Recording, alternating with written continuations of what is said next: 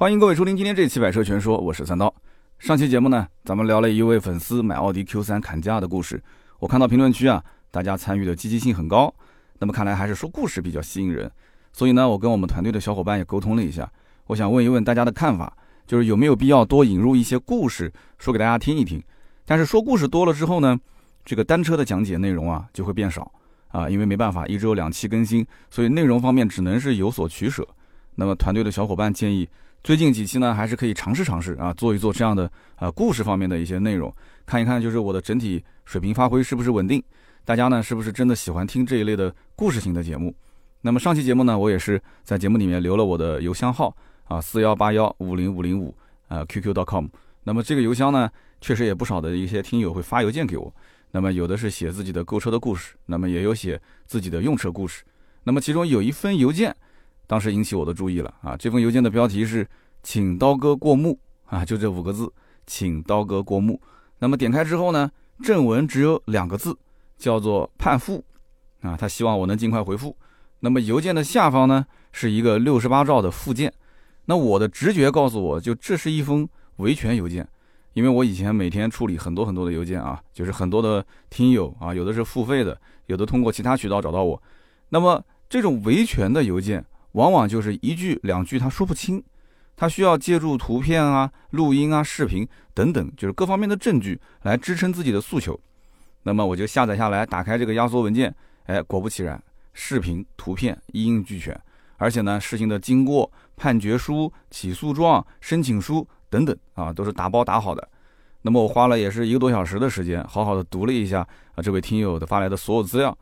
那读完之后，我不禁感慨，我说这哥们儿真的是太冤了，而且这个事件发展到现在这个时间点，判决结果可以说对这哥们儿是非常非常不利。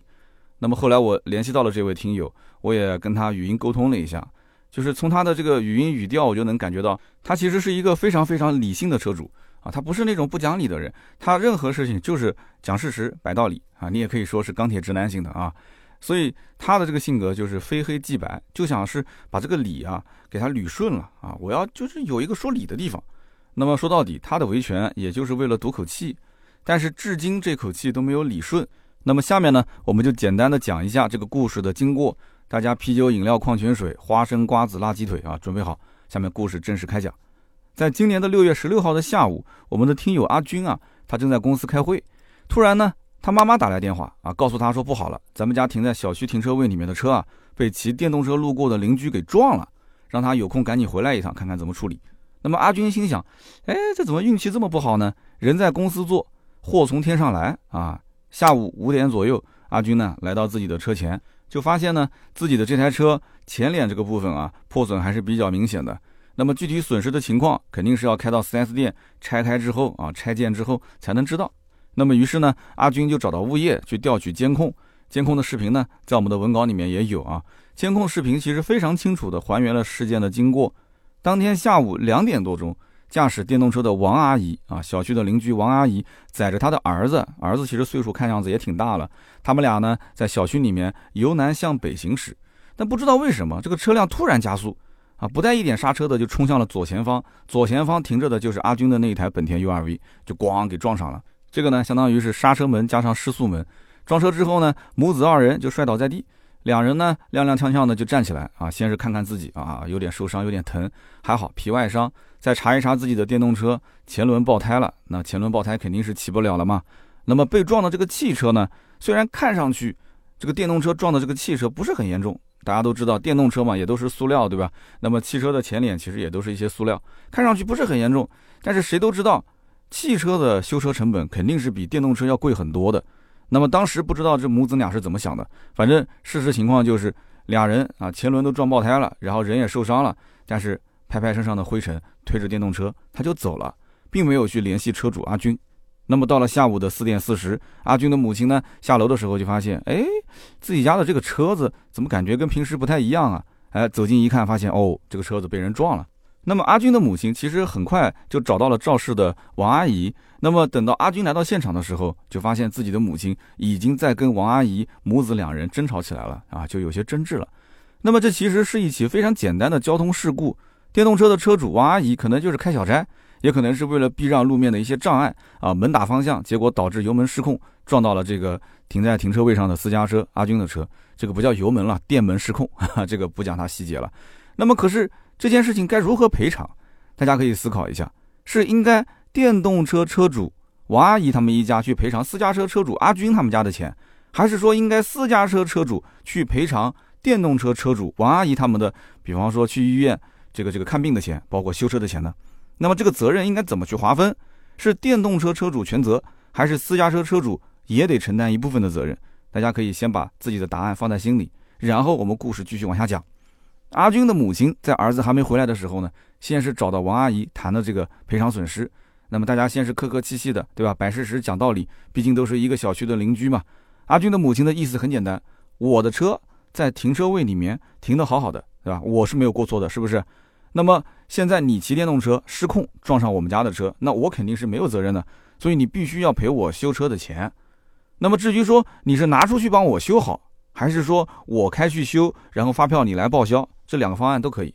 但是王阿姨不同意这样的说法，王阿姨觉得说我们母子也很冤啊，对不对？我又不是故意撞你们家的车的，那现在我们俩母子都受伤了。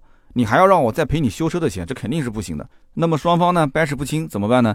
就打了幺幺零报警。那么没多久呢，交警就来到了现场。大家注意这个细节啊，打电话报警，但是呢幺幺零接警之后呢，一听是一个交通事故，所以立刻就转给了交警部门啊，不是骗警，是交警到现场。那么交警到现场之后，很快责任认定就出来了，王阿姨母子是负这一次的这个事故的全部责任。那么私家车车主阿军呢，那肯定是无责的。那么责任判定完之后，阿军呢就把车子送到了 4S 店进行维修，因为他这个事发的地点是一个县城，县城里面没有本田 4S 店，所以他得开到隔壁这个城市啊，就是去去进行维修。那么 4S 店拆检之后啊，最终估出来的这个维修报价是多少？六千七百四十二元。说实话，本田的维修费用真心是不便宜，一根防撞梁一千五百零五，前保杠一千五百九，前中网一千四百七十四。这个价格基本上能赶得上奔驰、宝马了啊！其他的配件呢，加在一起总价是五千六百八十二。但是呢，啊，考虑到这个车主是自费的情况下，最后 4S 店给打了个折，凑了一个整数五千三。那么五千三再加上原先的隐形车衣啊，它已经撞坏了吗？那重新修补一下。那么像隐形车衣这样的，就是哪怕你走保险赔偿车损，一般保险公司也不会赔隐形车衣的修补费用。这个费用是一千四百四十二，所以五千三加一千四百四十二，合计就是六千七百四十二元。那么阿军呢，要把车从他们县城开到隔壁的这个城市的 4S 店，这里面呢油费我们就不说了啊。他返程的时候，那哪怕打个顺风车，成本低一点，其实来来回回也挺贵的，所以他折算交通费用大概在三百块钱。那么加在一起的话，啊，车主阿军呢就需要王阿姨总计赔偿七千零四十二元。那么大家觉得说这个金额合理不合理？那么在维修的过程当中呢，阿军就把他实时的维修的照片啊，包括一些信息就发送给王阿姨，但是呢对方就不回复。那么阿军又给王阿姨打电话啊，对方一开始也不接，后来接了又说自己现在都受伤了，我在养伤，我没有空去处理你这个修车的事情。那阿军一看就苗头有点不对了嘛，这明显就有点想赖账了嘛，是吧？你不想赔是不是？后来呢，王阿姨的小舅子啊还主动打过电话给阿军。有人讲说哟不错，这小舅子那肯定是来赔钱的是吧？嘿嘿，人家打电话给阿军是告诉他，你爱去哪修去哪修，你不要烦我的嫂子，否则我就起诉你啊，让你赔偿我嫂子一家人的人伤损失。那阿军一开始还好声好气的讲，但一听到这个话，我的天，嘿，我还没告你，你反而要先告我，好啊，你厉害了，那咱们就法院见呗。所以呢，六月二十八日，也就是事发之后大概两周左右，阿军一纸诉状就把王阿姨一家告上了法庭。那么到了八月二十四号，法院开庭审理，原告只身一人啊上庭去答辩。那么被告呢是委托代理人来答辩，就是王阿姨一家的人没来，双方就事故的发生过程没有任何争议。那么被告的代理人就声称，啊可以本着人道主义赔付原告三百块钱。那么阿军肯定心想啊，对吧？我跟你费这么大的周折打官司，我就为了这三百块钱吗？你这是想什么呢？双方就赔偿问题没有达成一致。那么庭上审判员也没有宣布结果。结束之后呢，审判长就跟原告阿军就沟通，私下沟通讲，说其实啊，法律是不主张机动车向非机动车索赔的。那阿军就说了，我很冤啊，我车子停在停车位里面停得好好的，我招谁惹谁了？而且你看看对方现在这个态度，对吧？那我必须要有个说法。并且我怀疑被告的车辆不属于非机动车的范畴，我需要申请检测他的电动车是不是超标，是属于机动车的。那么审判长就告诉阿军说：“你提交的事故认定书上面啊，其实非常清楚的载明，被告车辆为非机动车。为什么？因为交警是出具了你的事故责任认定书的，你除非让交警重新出具事故认定书才行。”那么阿军呢，也是个狠人啊，当即就联系当时案件处理的交警，要求检测对方的电动车是不是超标。那么交警表示说，这个案子都已经结了，对吧？你无责，他全责，超不超标跟你有什么关系呢？对不对？那么现在都已经移交到法院了，那么在审判过程当中，法官可以遵照事实来进行审判，可以不采纳或者部分采纳事故认定书的内容。那么我们说人话就是，你现在要提出什么申请，你找我没有用，你找法院就可以了。因为交警大队所有的程序已经走完了，结束了。于是呢，阿军又去联系审判长。那么审判长就表示啊，你其实应该联系保险公司进行赔付，这才是最靠谱的。那么听到这里，可能有人就感觉出来了啊，觉得这个阿军啊确实很冤枉，而且他在处理这个事情的时候，相关部门是不是在踢皮球？实际上，我跟大家讲啊，踢皮球谈不上，审判长最后的那句话才是重点。他其实提醒阿军，就是你应该联系保险公司来进行赔付。那么这里问题就来了，保险公司能赔付吗？阿军是无责方啊，对不对？关于这件事情，我特意还请教了保险公司的高层领导，还有我的一些律师朋友啊。双方给我的答复是什么？保险公司其实即使你机动车车主是无责的，一个电动车咔撞了，对方是全责，他也得赔付啊，保险公司也得赔付。但是前提是不要等到法院判决书判下来啊，对方不赔，你也不找保险，然后保险公司说你这个事情啊，可能我们赔不了。你感觉以为就被保险公司就就就就确认了是赔不了的，或者是要走一次出险，你就不想去赔了。任何的电动车跟机动车发生事故啊，是任何的，对方不管是违章的，还是有责的，还是无责的，你是有责的、无责的、主责的、次责的，只要是跟电动车跟行人发生任何事故，记住了，你找保险公司，他一定是赔你的。这个我们后面要细讲。那么前提就是不要拿到法院判决书，为什么这么讲？因为如果一旦要是上法院打官司，那么最终法院判下来，那你就必须遵照判决结果来执行啊，这是有法律效力的，对不对？这个时候保险公司讲，你看法院都是这么判的，那跟我也没有什么关系了，对吧？你该找谁赔找谁赔了嘛。那么事情发展到这个时间节点，法院当时还没判，审判长当时提醒阿军，你应该找保险公司赔付。那么其实他是善意的，那么这里面就出了一个小问题了，阿军到底有没有找保险公司的理赔员过来看车或者是赔付呢？那么为什么他一直没有走保险理赔这条线呢？我这里埋一个伏笔啊，到节目的后半段，我告诉你答案是什么啊。所以其实审判长还是比较好心的，而且也是比较专业的，他是善意的提醒，而且这个方案可行。那么只要阿军有车险，他的修车费用是可以找保险公司来赔偿。不仅如此，王阿姨一家的人伤费用也可以按照财产损失的，比方说这个上限两千，包括人伤损失的上限一万八来进行赔偿。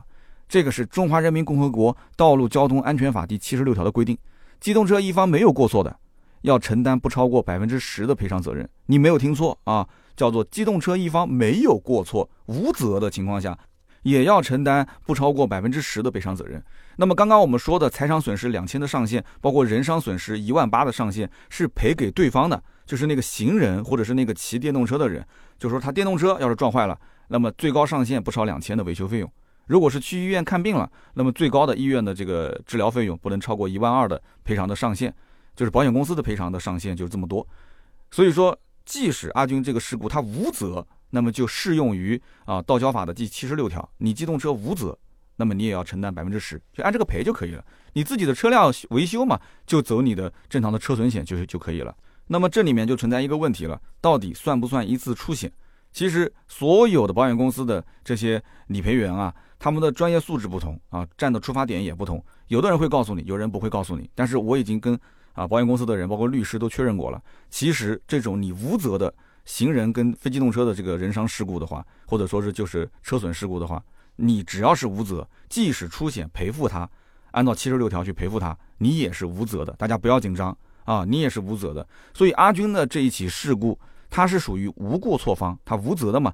那么阿军的保险公司就必须去赔偿对面这个王阿姨一家的，呃，所有的医疗，包括他的电动车的损失，包括阿军自己的机动车去修车的这样的一个费用是必须的。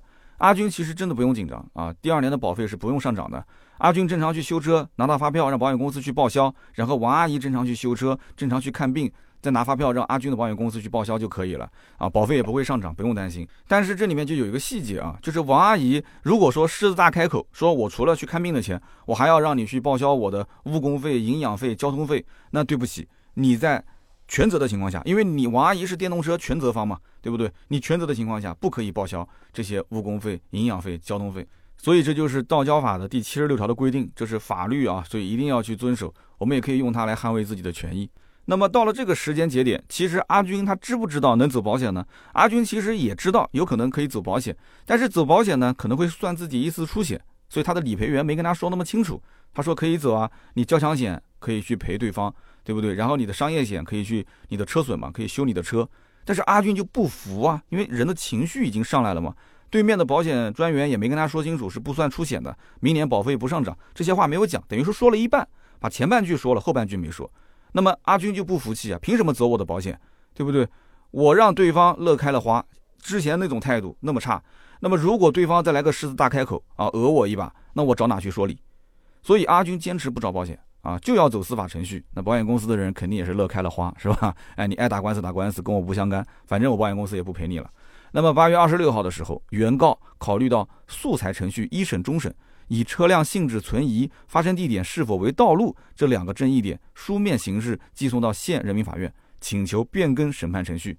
那么八月三十一号，审判官又打电话给阿军，跟他讲说：“我同意诉求啊，会将适用一般的程序，两审、终审可以上诉。”那么上面这段话呢，说的比较绕，这里面有两个需要解释的点。第一个，什么叫做诉裁程序？这什么意思？第二个，发生地点是否为道路？哎，道路就是道路啊，就是马路啊，这有什么存在争议的呢？那我们一个一个的解释啊，这个很关键。首先，诉裁程序大体上你可以理解为叫快审快结。在很多城市里面，不是有那种快速理赔中心吗？两个人在路上轻微的碰擦，然后两个车主呢就开到快速理赔中心，咔咔几张照片一拍，旁边有交警直接给你出事故责任认定，保险公司呢现场也有驻点的人员，然后直接就赔了，你就回去修车就可以了，直接就赔了。钱回头就打给你的修理厂就行了嘛，就非常的简单。其实这个也是的啊，叫做快审快结。法院呢人力物力有限，来打官司的人太多啊。有些案子呢其实事实非常明晰啊，纠纷也不是很大。说白了就是双方认个死理，就必须要有一个人出面给个说法。那谁出面呢？法院出面嘛。那法院怎么办呢？按照以前的流程，对吧？又是什么法庭调查、法庭的辩论啊，各种环节费时费力。那么现在呢，走这个素材程序啊，这个案件呢就走的进度非常的快。那么现在阿军呢，他要走一般程序，他就是觉得什么，这个事情没有那么简单，必须要咬文嚼字的，要抽丝剥茧的去分析里面的具体问题啊，要用法律去捍卫自己的权益，你不能走那种快速流程啊，没有意义的。那么第二个问题点就是发生地点是否为道路，为什么这个有争议呢？这是什么意思呢？所以我当时问了我的律师朋友，他跟我讲，这个阿军背后肯定是有高人指点，这是非常专业的一种做法。因为这个案件啊，到底是属于交通事故还是财产侵权责任，这最关键的点就是确定事故发生时的这个道路是属于小区内部的封闭道路还是公共道路。如果是小区内部的封闭道路的话，那么阿军打这个官司就可以理直气壮的啊走这个财产侵权纠纷，你们家的门关着。那为什么东西会损失呢？那别人肯定是侵犯你的财产了嘛，对不对？但如果说是在公共道路上面，就只能按照《道路交通安全法》来判定责任，谁主责谁次责，谁全责谁无责，是吧？那么不过有个问题点就是，阿军这个时候提出这样的一个异议点，有些为时已晚。为什么这么讲呢？因为事故发生的时候，阿军打幺幺零电话，大家还记得吗？当时电话是怎么样啊？是被转接到了交警大队。那么来的呢是交警，不是民警。民警是调解民事纠纷的，交警是给事故去确定他的责任认定的。所以当时交警是出了事故责任认定书。当事故责任认定书确定好之后，这件事情其实已经不存在财产侵权纠纷这样的一个说法了啊。王阿姨没有财产侵权责任的这个说法。那么如果当时阿军打幺幺零的时候跟对方主动提出，你不要给我转接交警大队啊，我现在是在封闭的小区里面。我需要片区的民警出警啊，来进行调解。民警到场，把双方的身份证信息进行一个备案。那么阿军就可以主张自己啊，跟王阿姨之间是财产侵权责任。这是一个封闭的小区啊，王阿姨现在把我的车辆啊造成我的损失了，撞了，对不对？那么这个时候呢，如果协商无果，那怎么办呢？啊，民警调解也没办法，那怎么办？那就起诉对方。你起诉对方走的是财产侵权责任，你记住了，因为这个时候你没有事故责任认定书。那么这样的话，你说胜算大不大？那我问了很多律师朋友，胜算有，但是最后执行起来，最后判下来说好，王阿姨你要赔七千块钱，那七千块钱你最后怎么去执行它，让他去把这个钱付给你，这个也是两说。所以希望大家呢，啊，看了我们的文章，听了我们的音频之后，多多的去记住这里面的关键点啊，以后说不定能用上。那么九月八日第二次开庭，阿军呢就提交了涉案电动车登记公告、车辆合格证、事故现场的照片等等啊，就是为了证明这个车辆呢是属于机动车啊，并就案件的这个交通事故啊，还是财产侵权责任啊，小区内部的封闭道路啊，不属于公共道路啊，不适用于道路交通安全法等等，他做了详细的阐述。那么被告呢，在全程当中啊，只重复了三个字：不认可。那么结束的时候呢，审判长就表示，啊，该案件呢具有争议，将要在市中院讨论之后择日判决。这个周期比较长，让阿军呢有一点这个心理准备。那么由于这件事情是发生在江苏，所以呢我补充说两句啊。那么我也咨询过我们江苏这边的一些律师朋友，我们就得知啊，其实全国各地对于这个电动车超标算不算机动车，它的标准都不太一样。有的地方呢是有参照解释的，有的地方是没有的。在我们江苏这边呢，啊，它就有参照解释。那么规定其实是比较明确的啊，说只要它是非机动车，不管有没有上牌，不管有没有超标，最终都是参照电动自行车来进行管理。那么有一些地区它没有类似的这样的参照解释，弹性呢就会比较大。那么江苏这里即使有这样的参照解释，它也有过那种超标电动车按照机动车来判的这些案例。但是毕竟不是这个这个判例法的这样的一个一个一个地方，对吧？所以只能说在江苏这个地方，你想要证明一台电动车超标，并且打官司的时候让法院认可这是一辆机动车，而不是说是一辆电动自行车，这个呢其实比其他省份要难得多得多。那么果不其然，十一月四号的时候，阿军收到了判决书。那么判决书呢就认定肇事车辆为非机动车啊，就驳回了阿军之前的这个提出的异议。那么这个道路呢，不属于封闭小区啊，不属于封闭道路，是属于开放道路。那么又把阿军的第二条又给驳回了。那么道交法没有规定非机动车向机动车赔偿，就是道交法没有规定骑电动车的人向开汽车的人进行赔偿，因此驳回原告的诉求。那么简单的讲，说人话就是阿军败诉了。那么结果是什么呢？阿军自己去修自己的车，王阿姨自己去看自己的病。这件事件呢就到此结束了。那么聊到这里，大家是不是跟阿军一样非常的困惑？那照这么说的话，电动车今后就随便撞私家车了，那都不用赔偿了。所以这里面大家一定要牢记，我再重申一遍：《中华人民共和国道路交通安全法》第七十六条的规定，有证据证明非机动车驾驶人员和行人有过错的，根据过错程度适当减轻机动车一方的赔偿责任。这话怎么理解呢？就是说，如果说我是开车的，你是骑电动车的，我们双方都有责任。那么机动车的责任，就我开汽车的责任啊，可以相对来讲从轻认定。那么有人可能要说了，哎，这个条款挺好啊，挺照顾这些开汽车的人啊，对不对？发生事故了，双方有责的话，机动车从轻认定。但是你再仔细想一想，其实从轻不从轻，它根本就无所谓啊。只要机动车有责任，都是保险公司赔啊，保险公司承担费用啊，主责、次责、无五责有什么区别？有什么区别？你告诉我。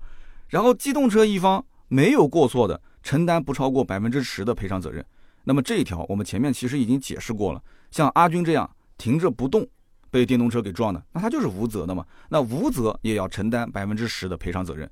那么通过减轻这两个字可以知道，当机动车与非机动车行人发生交通事故的时候，只规定了机动车一方的赔偿责任，而并没有规定。在这种情形之下，非机动车行人需要对机动车一方的损失承担赔偿责任，所以它几乎可以说是单向的。那么机动车一方要求非机动车行人一方赔偿车辆损失，于法无据。我不是专业的法律人士啊，但是通过这个故事，我希望呢能引发大家一些思考。那么在我们的节目的听众当中，如果有专业的法律人士，特别是专业的啊从事这种。啊，道道交法的一些研读啊，或者说是帮大家去维权啊，哎，我们可以去交流交流，也可以让各位听友啊，更多的能够知道，就是参与交通的过程当中，那么我们是尽量保证安全。那么，但是如果一旦要是出险啊，出了一些事故的话，有保险，我们要用保险来解决；有争议，我可以用法律来维护自己的权益。那么用情绪和脾气去解决，肯定是解决不了问题的嘛。那么阿军这件事件。呃，其实一开始就可以用保险来解决，可是他身边任何人都没有提醒他。啊，说走保险对他来年的保费没有任何的影响。事发之后，保险公司甚至派人过来都看过他的车，啊，都知道他的车辆的损失的情况，啊，也是提醒他，你可以走你的车损险。那么对方王阿姨的车修车也可以走你的交强险，包括他看病也可以走交强险。但是保险公司的人不知道是有意还是无意，就唯独少说了一句，就是这次出险阿军是无责方，保险公司是不计入他出险次数的。所以大家如果要是对这件事情还是不确认的话，你看看你们家的保单是哪家公司，你马上打个电话，你试探一下，你就问他，你说，哎，就类似我车停到停车位上，一个电动车给撞了，我想问一下，我现在是无责方，怎么赔？记不记入我的保险次数？大家可以去试一下，打个电话给保险公司，你问一下，你试试看。那么对于人伤事故，其实保险公司一般都是希望自己啊可以不赔就不赔啊，自己的赔付的损失能最小化就最小化。那么出险的工作人员，他不知道是有意还是无意。但是我们现在听完这期节目，看了这篇文章之后，你要知道，你要得到这个信息啊！阿军是用血的教训来告诉了我们，你要知道这个信息啊！他没有把保险公司的人没有把最关键的信息给到阿军，但是我现在三刀我给到了你，对吧？我录节目之前问过阿军，我说如果当时你早早的知道，就这次出险，其实你是无责方，你不影响来年的保费，保险公司也得赔，你还会跟对方打官司吗？你还是不走保险吗？你就跟他赌这个气吗？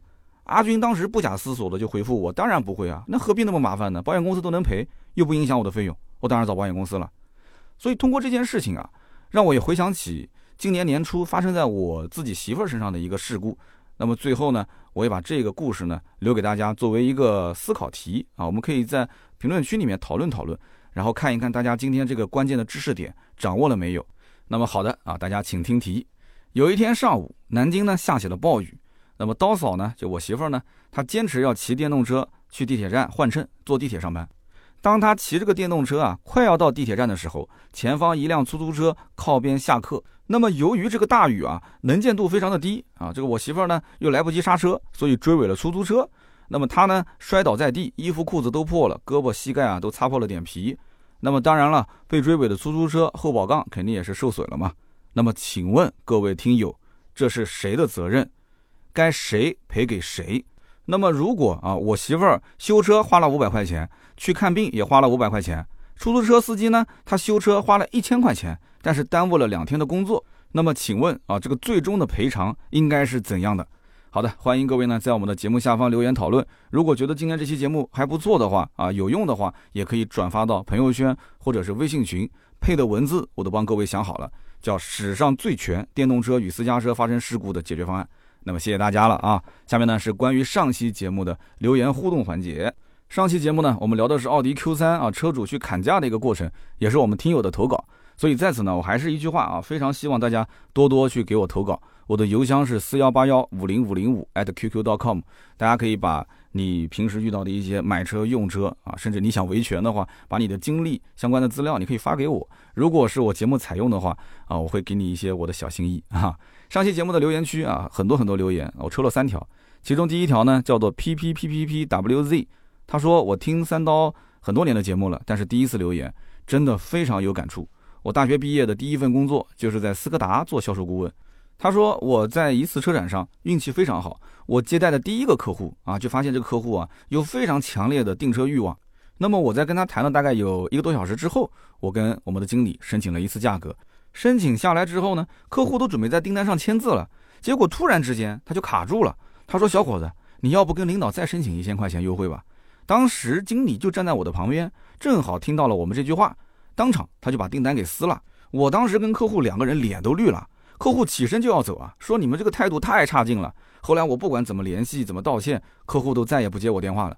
然后后来我就问销售经理，我说这咋回事啊？这是脾气怎么这么大？然后销售经理说。其实再让一千块钱也能做。当时撕订单就是为了重新写一份，在车展上快速的去抢单。他说：“你这个三刀抢这件事情，我有亲身经历啊，真的太有感觉了。”但是我觉得吧，这个销售经理最后的解释有点牵强啊，他应该还是有情绪的。这不是为了什么抢单，再怎么讲都不可能在客户的面前去撕订单。这个行为一个正常人就能理解，你是有情绪的啊。那么下面一位听友叫做携程百事通花轮同学，他说。客户是没有错的，他错了，市场会给他最后的纠正。这个单子没有成，其实百分之九十九错在销售顾问。理由呢？三刀其实说的很明白了，这个销售如果做了两三年，那我觉得他这个悟性啊，再做个四五年，也就还是这个境界了。然后他说，如果我是那个销售经理的话，只要这个销售顾问过来找我申请价格，我直接把展厅的灯给关了，然后我就开车走，你们两个人黑灯瞎火的自己玩去吧。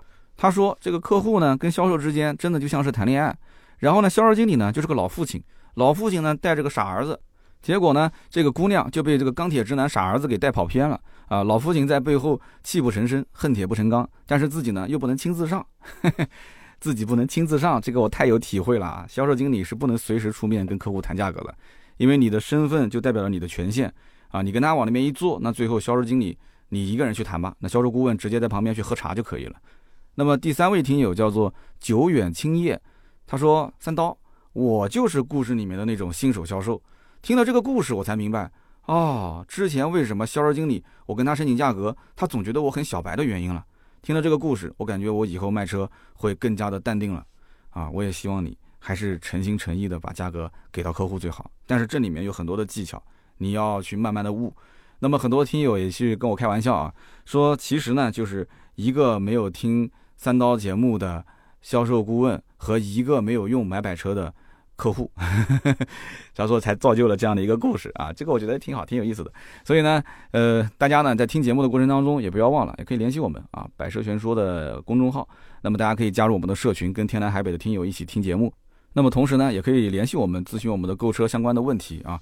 那么今天是周三，今天晚上的七点，大家可以在我们的群里面，包括我们盾牌的朋友圈都能看到有一场直播。如果感兴趣的话，可以来我的直播间。直播间就是帮大家解答买车过程当中的一些问题的。你有什么想跟我讨论的，都可以上我们的直播间啊，My Club 也是喜马拉雅平台的直播间，你可以下载这个 app 来要一起玩啊，来直播间一起玩。好，今天这期节目呢就到这里，我们周六接着聊，拜拜。